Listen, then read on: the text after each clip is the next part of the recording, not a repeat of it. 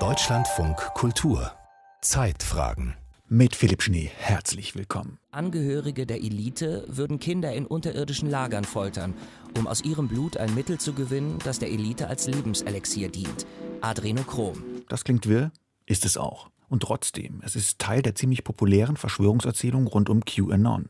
Und solche Verschwörungsmythen rund um Kindesmissbrauch gibt es schon sehr, sehr lang. Und sie sind gefährlich, stacheln auf, hetzen. Andererseits, es gibt ihn auch tatsächlich, real organisierten Missbrauch von Kindern. Der Fall Jeffrey Epstein in den USA, in Deutschland der Fall auf dem Campingplatz in Lüttke, in der Odenwaldschule. Und auch diese Geschichten solcher tatsächlichen Fälle reicht lange zurück. Wir versuchen heute einen gewagten Spagat und versuchen Fakten und Fiktion zu trennen. Einerseits wilde und gefährliche Verschwörungstheorien, die sich Kinderschutz als Thema bedienen. Und andererseits historisch real existierende Netzwerke und ihre Aufarbeitung. Das ist ein Spagat, der weder das eine noch das andere verharmlosen oder entschuldigen soll. Das sind zwei Themen, die erstmal nichts miteinander zu tun haben, aber eben doch zusammenhängen, weil sie ihr öffentliches Bild gegenseitig beeinflussen. Fangen wir jetzt mit den Fakten an. Die Geschichte real existierender Missbrauchsnetzwerke. In Berlin werden seit einiger Zeit von Historikerinnen die Hintergründe einiger solcher Netzwerke aus den 1970er Jahren recherchiert. Programmatik und Wirken von pädosexuellen Netzwerken in Berlin hieß eine erste Studie, die Anfang des Jahres vorgestellt wurde. Wie es mit der Aufarbeitung weitergehen soll, Anja Niels berichtet.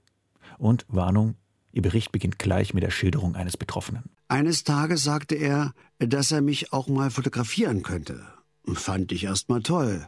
Wir haben ein paar Fotos gemacht, dann nur noch in der Badehose und schließlich auch Nacktfotos. Da fing es das erste Mal an mit Streicheln. Die Geschichte von Ingo Fock, nacherzählt von Schauspieler Jörg Schüttauf, weil es Fock auch heute noch schwerfällt, über seine Kindheit in den 60er und 70er Jahren in Berlin-Kreuzberg zu sprechen. Eigentlich sollte Schlüsselkind Ingo beim Inhaber des Fotostudios an der Ecke nur seine Hausaufgaben machen. Dann hat er mich in seinen Freundeskreis eingeführt. Das waren Männer, die ebenfalls auf kleine Jungs und kleine Mädchen standen.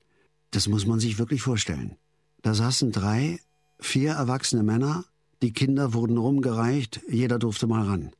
Auch davon wurden Fotos gemacht. Da wusste ich, es ist nicht okay, was hier passiert. Kein Einzelfall im alternativen Kreuzberg der damaligen Zeit und nicht nur dort.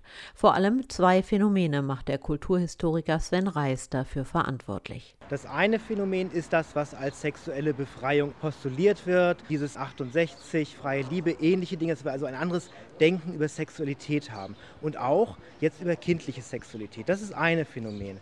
Das andere, und, und da haben wir das Jahr 69, was eigentlich wichtig ist, wo eben der Paragraph 175, der homosexuellen Paragraph, abgewandelt worden ist. Und damit mit einmal im Prinzip eine Gruppe sichtbar wurde in dem Moment erst, die eben äh, sexuelle Interessen zu Minderjährigen hatte und sich dadurch auch finden konnte. Als Minderheit in der Minderheit brachten sich die Pädosexuellen in der nun entkriminalisierten Schwulenbewegung ein, um ihre Ziele zu befördern. Als Spinnennetze bezeichnet Ingo Fock die Organisationsstruktur der Pädosexuellen. Er selbst landete bald als Stricher am Bahnhof Zoo. Jugendamt und Polizei wussten über sein Schicksal Bescheid und schauten weg. In einem Klima der freien Liebe, in dem Kinder in Kreuzberg nackt durch die Gegend liefen, wurden sie als Opfer von Missbrauch Missbrauchstäter nicht gesehen und nicht ernst genommen, so Fock.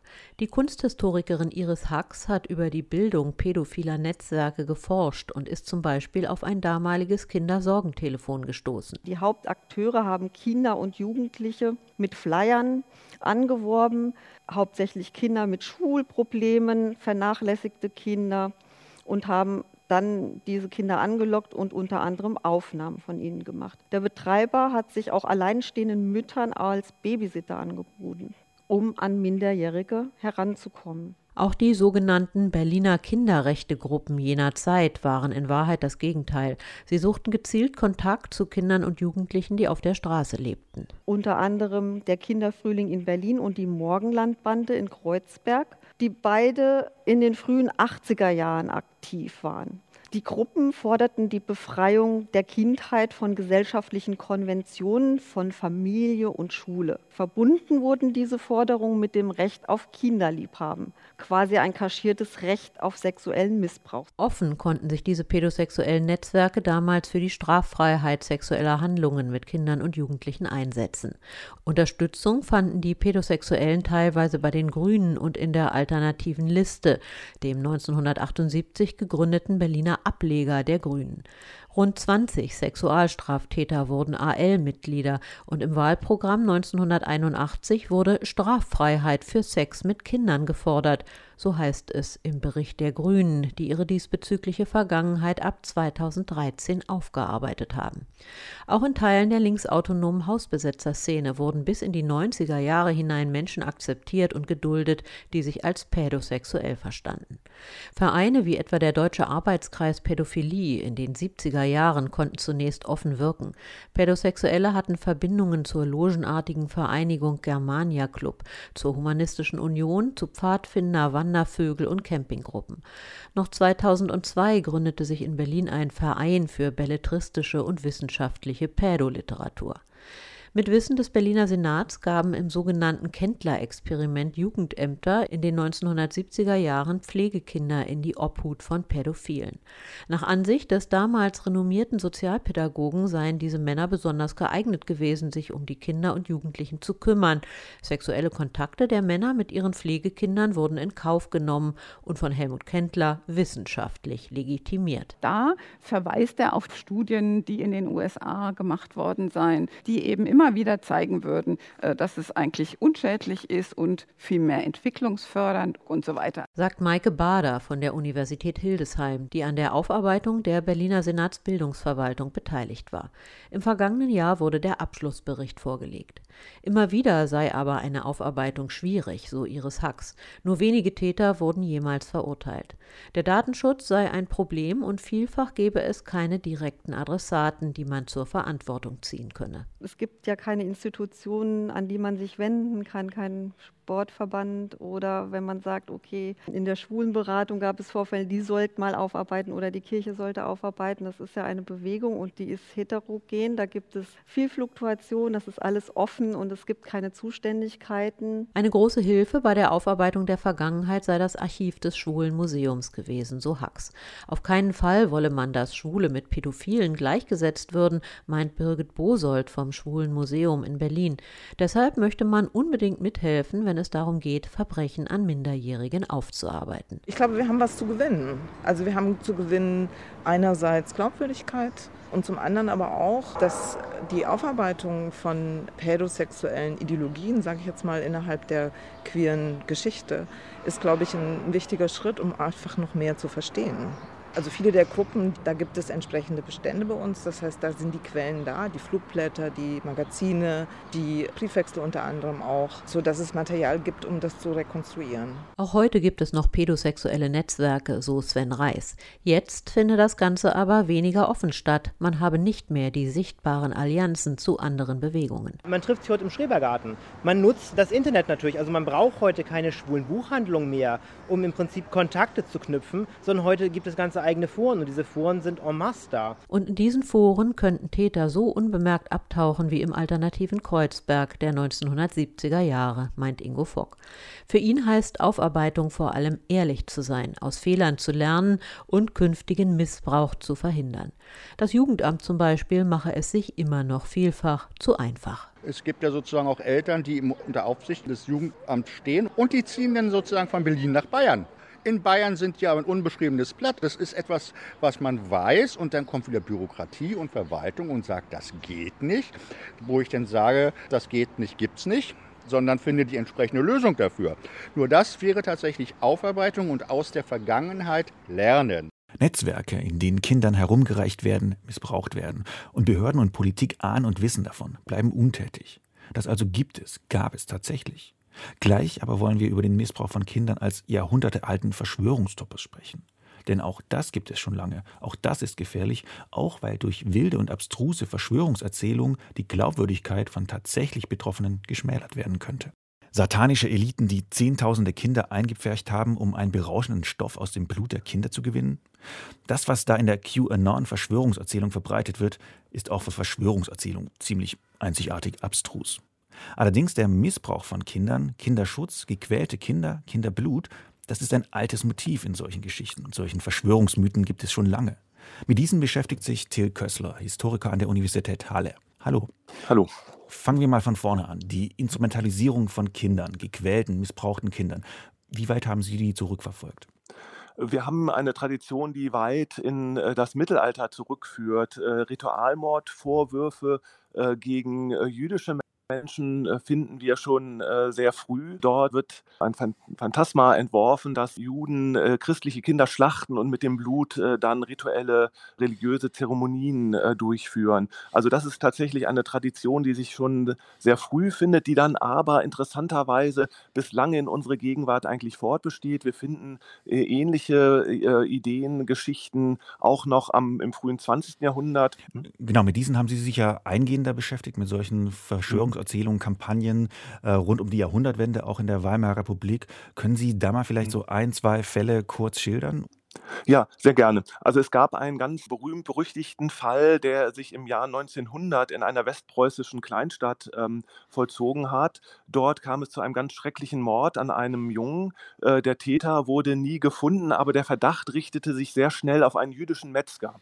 Äh, und es entstand ein lokales Gerücht, dass dieser Metzger nun äh, den Jungen ermordet hätte mit seinen Glaubensgenossen um das Blut dann äh, für äh, religiöse Zeremonien zu gebrauchen. Und das Verstörende ist, dass diese Gerüchte nicht nur jetzt auf lokaler Ebene von einigen Verrückten verbreitet wurden, sondern auch Widerhall in der Konservativen in der rechten Presse des Kaiserreiches fanden ähm, und dann auch zu einer großen Polizeiuntersuchung ähm, äh, führten. Das heißt, diese Gerüchte stießen auf, äh, auf Glauben und führten dann auch zu antisemitischen Ausschreitungen in diesem Ort. Und es war ganz schwierig, äh, die Menschen davon abzubringen. Äh, hier an einen Ritualmord äh, zu glauben. Äh, und tatsächlich kann man argumentieren, dass diese, diese antisemitische Perspektive auf diesen Mord dazu geführt hat, dass der richtige, der wahre Täter eigentlich nie gefunden wurde. Heutzutage säen solche Verschwörungsmythen ja auch Zweifel an der Demokratie, an der demokratischen Ordnung. Wie haben Sie das denn so im, in, in Ihren Fällen an der Jahrhundertwende, in der, im frühen 20. Jahrhundert ähm, wahrgenommen?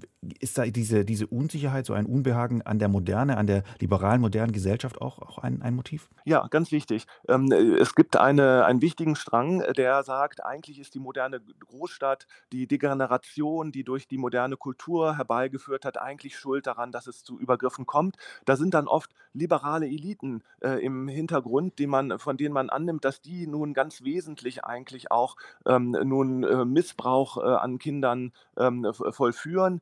Aufgrund ihrer kulturellen Degeneration. Da spiegelt, spielt sich dann so ein, ein, eine Großstadtkritik, eine moderne Kritik auch mit antisemitischen äh, Stereotypen übrigens äh, da zusammen. Und das führt dann dazu, dass Forderungen laut werden, nun ähm, eine neue auch autoritäre Ordnung durchzusetzen, die dann äh, so äh, die Meinung besser in der Lage sei, Kinder zu schützen. Das sehen wir in der Weimarer Zeit zum Beispiel, äh, wo äh, man feststellen kann, dass gerade dann ähm, die nationalsozialistische Bewegung, äh, auch andere rechtsextreme Gruppen nun ganz stark gegen die Weimarer, gegen die liberale Demokratie der Weimarer Republik agieren mit dem ähm, äh, Vorwurf, ihr könnt gar nicht unsere Kinder schützen, wir brauchen eine andere autoritäre Ordnung. Nur dann können wir tatsächlich auch ähm, unsere Kinder bewahren vor den ganzen Übeln in der modernen Welt.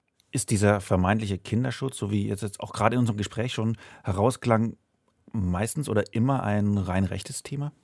Ähm, nein, das kann man nicht sagen. Wir haben äh, auch eine weitere äh, sehr lange Tradition, die man auch bis eigentlich bis in die Aufklärungszeit verrückverfolgen kann, wo die katholische Kirche als Institution in den Mittelpunkt von Verbrechen gegen Kinder rückt. Äh, das ist dann eine Erzählung, ein, ein Motiv, das wir sehr stark auf der politischen Linken auch finden, bis auch wieder weit ins 20. Jahrhundert hinein. Ja, der Missbrauch von Kindern findet ja sehr häufig im nahen Umfeld statt. Trotzdem ist so dieses mediale und auch popkulturelle Bild, das meistens gezeichnet wird, das von mächtigen Netzwerken, um dieses Thema zu behandeln. Ein Beispiel ist ein ziemlich erfolgreicher ARD-Fernsehfilm, Operation Zucker aus dem Jahr 2012. Ähm, hören wir doch mal in den Trailer rein. Verschwundene Akten, abgelehnte Kronzeugen und ein Oberstaatsanwalt, der ausdrücklich jede weitere Aktion in dem Fall untersagt. Mensch, was haben wir denn? Ein Haufen traumatisierter Kinder, die, die keine brauchbaren Aussagen machen. Täter, die schweigen oder sich rauswinden und von oben null unterstützen. Wir können jetzt nicht einfach aufhören. In diesem Film geht es um entführte Kinder aus Osteuropa, die sexuell missbraucht werden, mit Verstrickung und Rückendeckung in Politik, in der Justiz. Ähm, Sie benutzen diesen Fall, um auch dieses mediale Bild, dieses popkulturelle Bild zu erklären und zu kritisieren. Was ist so schwierig an der Darstellung dieses Films? Ähm, zunächst mal kann man sagen, dass der Film äh, zeitgenössische ähm, Momente, äh, Ängste aufgreift, glaube ich, eine sehr äh, kondensierten Art und Weise. Äh, wir haben in der Zeit, als der Film entsteht, eben eine ganz große Debatte über ähm, Missbrauch an Kindern, der auch tatsächlich, das muss man ja auch sagen, real äh, stattfindet.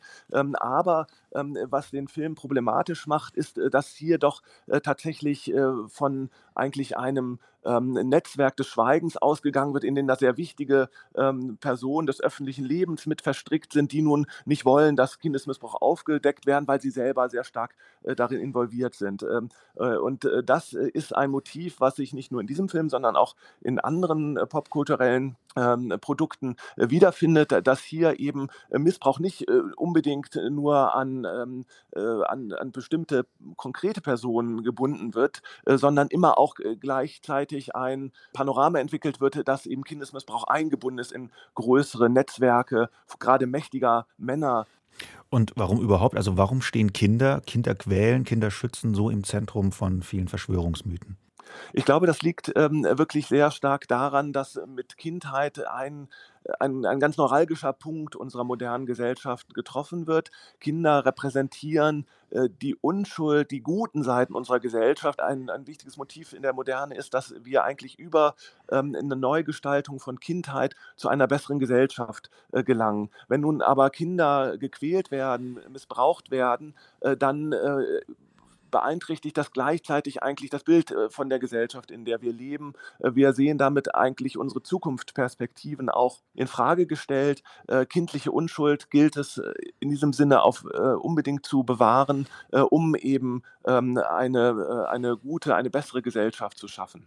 Die große Frage ist jetzt, wie kann ich unterscheiden? Es, es gibt tatsächlich Missbrauch von Kindern, es gibt organisierten Missbrauch, es gibt Netzwerke. Wir haben zuletzt den Fall Jeffrey Epstein in den USA gehabt. Wir haben gerade gerade auch schon in der Sendung gehört, ähm, von den alternativen Milieus der 1970er Jahre in Berlin, wo es auch solche Netzwerke von Pädosexuellen gab. Also Gibt es eine Möglichkeit, das zu unterscheiden, diese Verschwörungserzählung und diese wahren Geschichten?